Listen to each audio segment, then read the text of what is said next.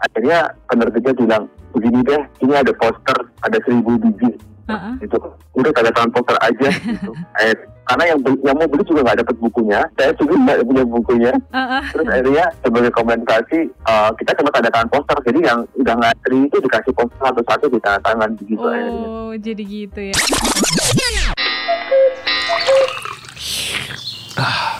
Ngopi yuk, ngobrolin profesi. Hai teman Del, balik lagi di podcast Radio Del Fem bareng aku Riri Manulang di Ngopi Yuk, ngobrolin profesi yuk. Nah, kali ini kita mau ngobrol-ngobrol lagi nih dengan profesi yang berbeda dengan minggu lalu. Kalau kamu ngikutin minggu lalu. Nah, kalau minggu lalu tuh ada dokter kecantikan, minggu ini ada komikus. Nih, aku jarang-jarang nih ngobrol sama komikus, bahkan kayak belum pernah hanya denger-denger komikus, tapi nggak tahu sebenarnya komikus itu apakah hanya menulis komik gitu ya. Nanti kita bakalan kepoin dengan Mas Kristiawan Lee yang udah eh, melalang buana nih di dunia komikus bahkan gak cuma di Indonesia sampai ke luar negeri dan dengan lika-liku kehidupan Mas Kris ini ya. Dulunya di ITB sebagai atau jurusan arsitek eh sekarang jadi komikus gitu. Nah untuk kamu yang pengen tahu gimana lika-liku hidupnya sampai sekarang jadi komikus sukses gitu ya yuk langsung kita kepoin. Udah tersambung via line interaktif. Halo selamat sore Mas Kris. Selamat sore. Apa kabarnya Mas? Api-api wae? Baik baik. Baik ya? Iya baik. Oke deh, udah aman di sana mas situasi dan kondisi? ya syukurlah udah jauh membaik sih dibanding beberapa bulan yang lalu ya Iya sih ya. Mudah-mudahan tetap gitu ya, jangan naik gelombang lagi. ya bener Oh iya mas, susah semua orang jadinya bener mas. Jadi ke mana-mana juga susah, kerja juga agak terhambat ya. ya bener Oh iya Mas Kris, kita mau ngobrol-ngobrol nih eh, tentang profesi Mas Kris sebagai seorang komikus. Dan eh, kebetulan kita baru kali ini cerita atau eh, ngobrol dengan profesi komikus. Jadi kita eh, mau tanya-tanya sedikit supaya teman Del yang lagi dengerin kita juga tuh makin akrab dengan profesi komikus, Mas. Halo? boleh boleh Oke, jadi yang pertama aku pengen tahu nih Mas, kalau seorang komikus itu pekerjaannya apa aja tuh Mas kira-kira? Kan kalau misalnya yang aku pikir ya komikus mungkin kayak menggambar komik gitu, tapi pasti nggak sesimpel itu gitu Mas. Iya, jadi sebenarnya kalau banyak orang yang berpikir kalau komikus itu sebenarnya penggambar komik gitu. Tapi Heeh. termas uh, uh, komikus itu juga termasuk penulis komik sebenarnya. Oke. Jadi kalau di Indonesia atau di kalau di Indonesia komik Indonesia di zaman dulu mungkin di tahun 40, 50 sampai tahun 70-an Mm-mm. itu memang kebanyakan komikus itu merangkap sebagai penulis dan juga penggambar. Jadi satu orang mengerjakan semuanya Oke. itu. Heeh. Nah, oleh karena itu kalau di kita di image orang-orang di Indonesia terutama mereka sering taunya bahwa komikus itu yang uh, yang bikin komik lah gitulah. Nah, tetapi kalau di uh, luar negeri di Ha-ha. Amerika Iya. itu sejak zaman dulu lah sejak di awal komik sekitar tahun 40 50 itu sebenarnya sudah ada pembagian antara uh, penulis dan penggambar Mm-mm. gitu. Nah, jadi profesi komikus sendiri sebenarnya adalah Mm-mm. seseorang yang membuat komik. Nah, Oke. jadi dia bisa aja menulis komiknya, bisa juga menggambar komiknya, atau bisa juga menulis dan menggambar komiknya. Heeh. Itu sih. Jadi gambarnya sendiri sebenarnya juga berevolusi ya. Kalau Mhm. zaman dulu cuma hitam putih, Iya. tapi kalau sekarang karena banyak orang ingin komiknya berwarna, lebih suka komiknya berwarna, jadi profesi colorist itu juga boleh dibilang komikus juga untuk Mhm. mewarnai Mm-mm. dan bahkan kalau di Jepang itu sistemnya eh, seperti ban berjalan jadi ada yang komikus utamanya membuat cerita dan sketsa awal Mm-mm. nanti ada asisten-asistennya yang meng- menggambar background ada yang memberikan tone ada yang Oh. membuat dialog dan sebagainya jadi dikeroyok tuh satu komik gak cuma satu orang gitu Hmm, gitu.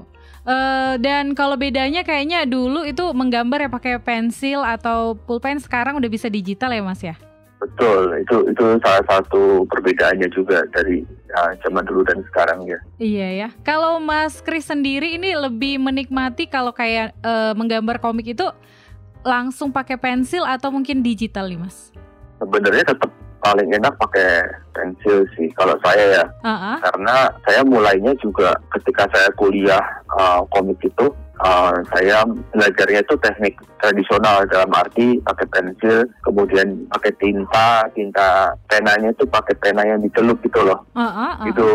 Jadi bukan pakai drawing pen, tapi pakai pena yang dicelup, pakai Ah. kuas Oh. gitu. Warnanya pun juga masih tradisional. Jadi Oh. ketika saat itu digital sudah ada sih, terutama di di, di ada di bagian coloring.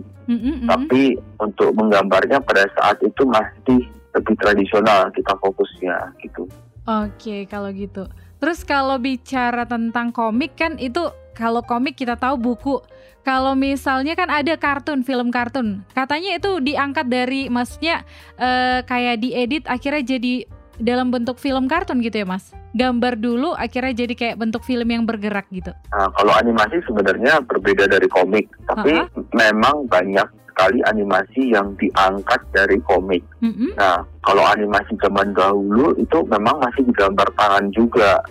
Boleh kita sebutnya tuh animasi 2D ya, dua dimensi. Oke. Itu memang gambarnya, ah, kita contohnya gini deh, Heeh, animasi Dora- Doraemon yang semua orang tahu lah. Iya. Nah, itu masih digambar tangan satu-satu. Oke. Dan ketika bergerak itu digambar semuanya. Kemudian Oh. nanti di, ah, dibuat, diurutkan, kemudian ketika gambar itu bergerak dengan cepat akan tercipta ilusi bahwa gambar itu bergerak. Padahal tidak. itu Hmm, sebenarnya gambar diam gambar. semua Oke. gitu. Nah itu bidang yang berbeda lagi sebenarnya Oh, karena gitu.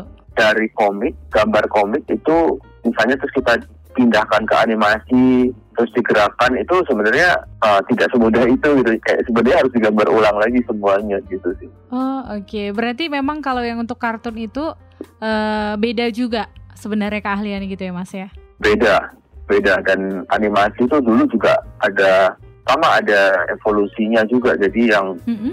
Zaman dulu masih berupa tradisional Iya. seperti Doraemon Ha-ha. tapi sekarang kalau kita melihat film-film animasi Pixar kan sudah tiga 3D ya sudah tiga dimensi gitu. Uh-uh. digital itu sudah digambar pakai tangan lagi gitu Udah digital semua ya. Nah ini kan eh, Mas Kris dulu kuliahnya di ITB, jurusannya arsitektur gitu mas. Eh, Kira-kira jadi komikus itu gimana ceritanya mas? jadi saya sendiri sudah suka sekali bikin komik sejak masih kecil Oh oke. Uh, saya SMP kelas 2 tuh sudah bikin buku komik sendiri tapi untuk teman-teman dibaca teman-teman di sekolah aja sih. Mm-mm. Nah, ketika saya kuliah di ITB di tahun terakhir itu saya ketemu beberapa teman yang suka komik dan ingin membuat komik. Jadi Oke. uh, mereka ngajak saya, yuk bikin komik yuk gitu. Ha-ha. Nah d- dari situ saya mulai uh, tertarik untuk membuat komik lagi. Jadi sebenarnya sebenarnya saya udah cukup lama itu nggak membuat komik tapi lebih menggambar-gambar aja gitu. Tetap Hmm. baca komik tapi cuma gambar-gambar. Oke. Nah, kemudian akhir di tahun keempat itu saya tertarik lagi untuk bikin komik. Jadi ketika lulus saya kerja sebagai arsitek Mm-mm. selama dua tahun, tetapi malamnya saya sudah mulai bikin komik dan Oh, Oke. ya sampai sekarang sih gitu. Oh gitu. Jadi kalau Mas Kris sendiri ini apakah menggambarnya saja atau mungkin cerita dan alur ceritanya itu dari Mas sendiri? Sebenarnya dari dari pengalaman saya bekerja selama ini saya lebih fokusnya di gambar sih. Oh oke. Uh, hmm. Berarti kayak ada yang request, terus Mas gambar gitu kira-kira Mas? Uh, jadi kalau zaman awal-awal tuh saya dengan teman-teman memang bagi tugas, ada yang menulis cerita, Oh, saya yang menggambar gitu. oke. Tapi uh, ketika sudah mulai bekerja untuk penerbit-penerbit di luar negeri, Mm-mm. mereka biasanya ketika datang itu sudah punya skrip ceritanya. Jadi memang saya di hire untuk menggambar. Oh gitu. Oke deh Mas kalau gitu. Nah cerita tentang arsitek, eh, Mas tadi cerita sempat jadi arsitek dan kita juga tahu Mas pernah ikut ngerjain monumen Garuda Wisnu Kencana ya Mas ya. Gimana ceritanya tuh Mas? Iya. Jadi uh, waktu itu ketika saya lulus itu uh, sebenarnya kondisi perekonomian di Indonesia sedang kurang baik waktu itu sedang krisis moneter. Oh, Jadi- 98 ya. Ah, betul, sebagai arsitek itu sebenarnya susah untuk mencari pekerjaan karena banyak developer properti yang kayak perumahan dan lain-lain itu kan Heeh. berhenti semua, tutup, banyak tutup. heeh. Nah, nah kebetulan saat itu saya dilulus di tanda, tanda kutip waktu yang kurang tepat gitu. Nah, Oke. eh, saya sempat mencari beberapa pekerjaan juga di Jakarta Mm-mm. eh, untuk mendesain gedung atau mendesain perumahan gitu. Sebenarnya saya kurang tertarik sih sejujurnya. Oke. Nah kebetulan salah satu dosen saya uh, merekomendasikan uh, perusahaan namanya Studio Nyoman Warta. Jadi studio uh, kepunyaan dari Pak Nyoman Warta. Heeh. Nah jadi saya direkomendasikan coba kamu apply ke sana gitu. Kemudian saya apply, saya di interview Mm-mm. dan saya baru tahu ternyata Pak Nyoman sedang mengerjakan uh, desain untuk Garuda Wisnu Kencana. Oke. Uh, jadi Pak Nyoman mendesain patungnya, dia juga supervisi untuk kawasannya kan ada banyak uh, arsi- arsitekturnya yang harus didesain, ada bangunan dan lain taman dan lain-lain kan. Mm-mm. Nah, Pak Nyoman itu mempunyai satu tim arsitek di dalam perusahaannya. Oke. Jadi, Ketika saya tahu bahwa proyeknya itu itu gitu, Heeh. ya istilahnya ya sudah ini cocok banget sih sama yang saya pengenin gitu. Uh-uh. Jadi akhirnya ketika diterima ya saya langsung mau. Jadi Oh. saya membantu desain di kawasan GWK Heeh. dan juga sedikit membantu di Sculpture Garden Heeh. yang taman Sculpture Gardennya Pak Nyoman di Bandung juga gitu. Oh, berarti itu kira-kira berapa tahun kemarin itu Mas ikut di situ? Dua tahun. Dua tahun ya. Oke. Iya. Jadi kalau misalnya ditanya, tapi mungkin udah jelas nih, Mas lebih seneng disebut arsitek atau komikus? Ya komikus sih komikus karena ya. majority karir saya di di dunia ini sih dia komik. Iya, dan akhirnya yang jatuhnya ke komikus gitu ya. Walaupun dulu arsitek, tapi tetap ada hubungannya kan, Mas? Eh sebenarnya hasil belajar arsitek ini ternyata sangat-sangat berguna di berbagai pekerjaan yang saya lakukan berikutnya gitu. Jadi saya Aha. sempat bekerja di berbagai hal gitu. Yang karena kan memang untuk eh, mencapai tujuan saya itu memang nggak nggak sebentar sih. Saya sempat mungkin enam tahun lebih saya mengerjakan berbagai macam hal yang berhubungan dengan desain dan gambar Heeh. dengan tujuan utama menjadi komikus nanti akhirnya gitu. Jadi saya Oh. sempat bekerja di exhibition design, Heeh. saya sempat kerja di advertising Heeh. dan ternyata ilmu-ilmu misalnya di exhibition itu kan kita mendesain kayak uh, stage, uh, Mm-mm. Interior uh, mall decoration, convention gitu. Itu kan juga ternyata juga butuh teknik kan kayak Heeh. ini kalau dipasang kuat nggak ya? Kalau bikin kayak gini tuh bisa berdiri nggak ya gitu. Ternyata itu berguna banget. Oh, ilmu dari Ketika- arsitek itu ya. Iya.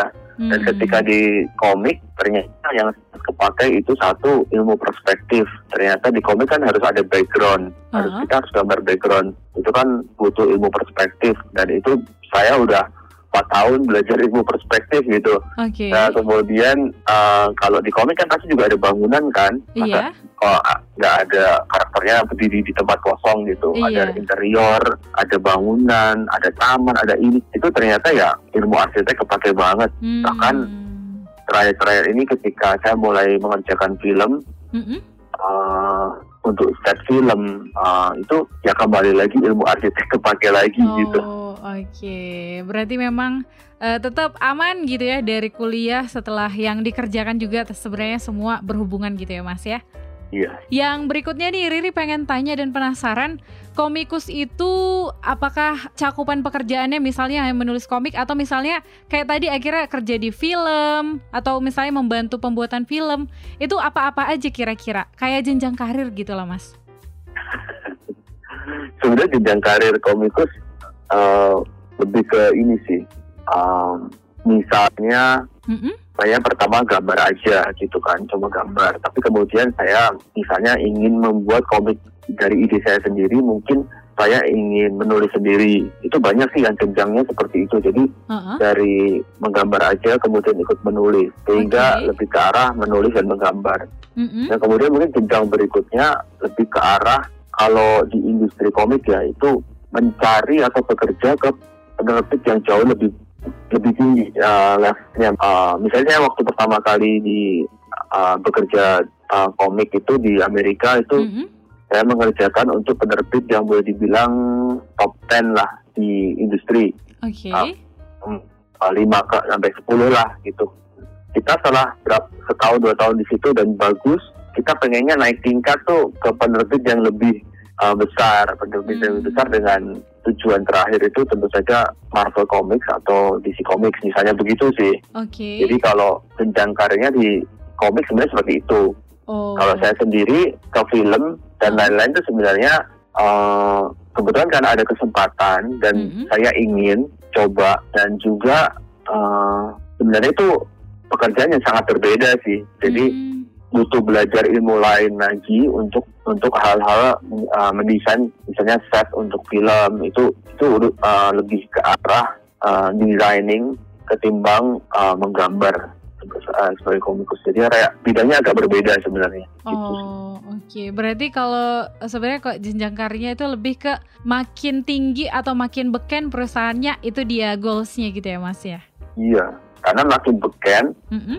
Uh, kalaupun sudah misalnya sudah sudah masuk di uh, DC Comics misalnya ya contoh ya, Ha-ha. pasti sebagai komikus awal itu nanti di dalam DC Comics juga ada jenjang karirnya lagi gitu. Mm-mm. Misalnya awalnya menggambar karakter uh, kelas C lah yang masih kurang terkenal gitu. Mm-mm. Nanti kalau bagus di- uh, mendapat kesempatan menggambar karakter kelas B dengan uh, tujuan akhir misalnya bisa menggambar Batman atau Superman yang nomor satunya bisa begitu. Oh, berarti jen- ke situ jenjangnya ya, Mas ya. Mm-mm. Oke, untuk ini Mas, kan Mas udah punya banyak pengalaman, udah eh, sempat magang, dapat beasiswa di luar negeri gitu, bekerja di perusahaan besar yang mungkin eh, jadi goalsnya Mas juga. Nah, yang Riri pengen tanya tuh kayak apa sih momen yang memorable banget buat Mas, yang kayak sangat berkesan gitu selama menjadi seorang komikus? Ada beberapa sih uh, yang berkesan, tapi yang paling berkesan tidak menyangka bahwa waktu itu Heeh. caranya di San Diego Comic Con itu sekitar bulan Juli tahun tahun 2005. Oke. Nah, itu adalah acara terbesar di Amerika lah dan semua orang akan ada di situ sebenarnya. Oke. nah. Waktu itu komik saya Return to Labyrinth Mm-mm. itu rencananya akan uh, dijual perdana di dengan ada juga nanti acara launching, signing gitu itulah dan itu kan sebelumnya nggak pernah ya ada ada acara begitu gitu kan dibikinin launching kemudian ada signing jadi uh, sangat-sangat pokoknya sangat-sangat menantikan itulah gitu nah Mm-mm. terus kemudian acaranya itu mulai hari Kamis uh, sampai Minggu Nah, Mm-mm. karena hari Kamis udah sempat waktu itu kalau nggak salah pesawatnya kebetulan ada delay terus ketinggalan pesawat gitu gitulah. Nah akhirnya saya sampai sana tuh udah malam. Oke. Nah ke- ketika masuk ke convention itu buku saya udah dijual. Wah gue Oh. wah Mm-mm. bagus nih. Udah akhirnya pertama kali ngeliat juga saya gitu Mhm. buku. Nah kemudian dulu ntar juga belinya besok besok. Ternyata saya ke situ lagi, loh kok bukunya udah nggak ada. ternyata ternyata habis Oh, ludes. gitu.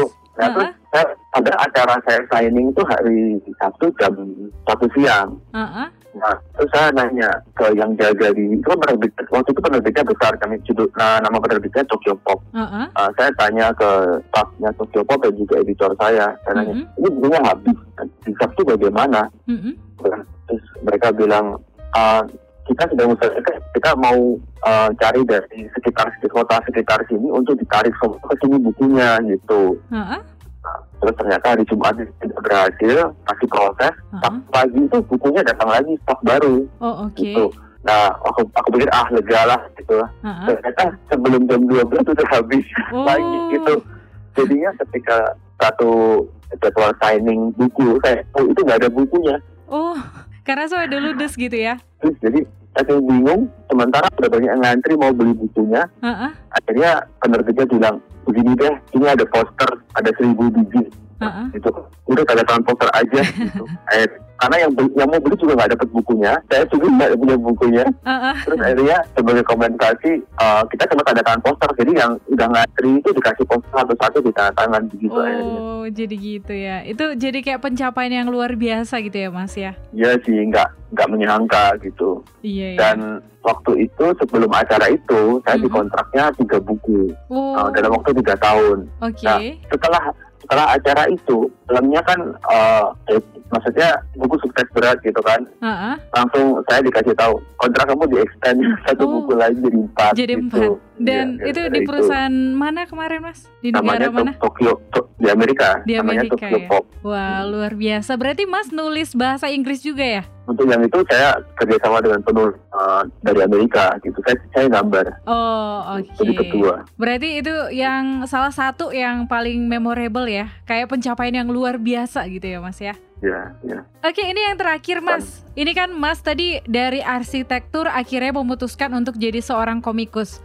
Eh, mungkin ada banyak pertimbangan, ada banyak pengalaman yang udah dilalui, akhirnya Mas memilih jadi komikus. Nah, bisa kasih saran atau pesan untuk teman Del yang lagi dengerin kita, kira-kira gimana sih cara atau step-step Mas dalam menentukan apa nih? Atau kayak menemukan passion gitu, atau aku mau eh, menentukan profesiku nanti apa gitu, kayak saran-saran gitu, Mas. Eh, ya jadi kalau dari pengalaman saya sendiri memang jalannya cukup, cukup panjang ya tapi itu terus terang juga bahwa itu saya hidup di zaman yang berbeda dengan kalian dulu Oke. saya, saya hidupnya di zaman pre-internet Uh-uh. sekarang kan udah internet ya Iya, semuanya jauh betul. lebih mudah jadi Uh-uh. menurut saya eh, kesempatan-kesempatan untuk menjadi apa yang kalian pengenin itu sekarang jauh lebih besar Mhm. eh, dengan sosial media dengan internet Mm-mm. jadi kalaupun misalnya eh, kalian merasa kurang cocok dengan misalnya bidang studi kuliah yang kalian sedang jalanin sekarang, kalian Mhm. misalnya lebih suka musik atau lebih suka di seni dan lain-lain. Eh, menurut saya sih eh, harus dijalankan dua-duanya dulu ya. Maksudnya begini, Oke. ah saya nggak kuliah deh gitu, lepas dulu. Menurut saya sih nggak, karena saya dulu dulu juga nggak begitu gitu. Menurut Mhm. saya kuliah itu tetap penting, Eh, lulus itu penting, Oke. uh, setelah lulus, nah kalian harusnya bisa merasakan sih sebenarnya kalian tuh lebih suka atau ngerasa lebih bisa itu di mana di mata mata kuliah apa di bidang yang kalian kuliah atau bidang yang kalian passionate gitu misalnya Mhm. apakah musik gitu misalnya. Nah dari situ menurut saya kalian mulai prioritaskan salah satu gitu ya. Oke. Uh, tentu saja dengan berbagai pertimbangan ya, misalnya pertimbangan ekonomi, misalnya harus bekerja dulu di bidang yang kalian uh, sudah kuliah, Mm-mm. itu juga nggak apa-apa. Tapi passion itu jangan ditinggal, maksudnya tetap dijalanin Oke. sampai satu titik bahwa kalian merasa passion itu sudah bisa menggantikan bidang yang kalian sekarang bekerja, Mm-mm. nah baru loncat gitu. Oke. Sip. Itu sih, Ka- karena kenapa saya nggak mengusulkan saya dari awal udah saya Komikus. tinggalin semuanya terus saya uh, pengen ngejar komik aja misalnya Ah, gitu ah. kan Ka- karena ya tanya memang mudah gitu maksudnya saya sendiri mengalami itu tidak mudah dan bertahun-tahun dan untuk bisa apa ya me- mensupport kita dan untuk bisa mengejar cita-cita kita kan kita juga tetap butuh pemasukan dan lain-lain jadi kita Mhm, harus lebih mhm. fleksibel lah gitu sih menurut saya Oke, siap kalau gitu. Berarti memang untuk menemukan passion eh, dicoba aja dulu terus kita lihat kebisaan kita di mana dan kesukaan kita mana yang paling eh, besar gitu ya, Mas ya. betul betul Oke, siap. Makasih banyak Mas Kris buat ceritanya hari ini. Sukses terus. terima kasih udah diundang untuk ngobrol Oke, sama-sama Mas. Sehat-sehat ya, Mas. Ya makasih Didi Dan itu dia teman Del obrolannya buat hari ini ya bareng Mas Kristiawan Lee. Seneng banget bisa ngobrol-ngobrol dengan seorang komikus yang pasti nambah informasinya kamu dan aku terkhusus eh, tentang seorang komikus yang ternyata tuh nggak cuman gambar tapi bisa juga akhirnya dia nulis dan komplit gitu ya satu paket dia bisa ngerjain sendiri.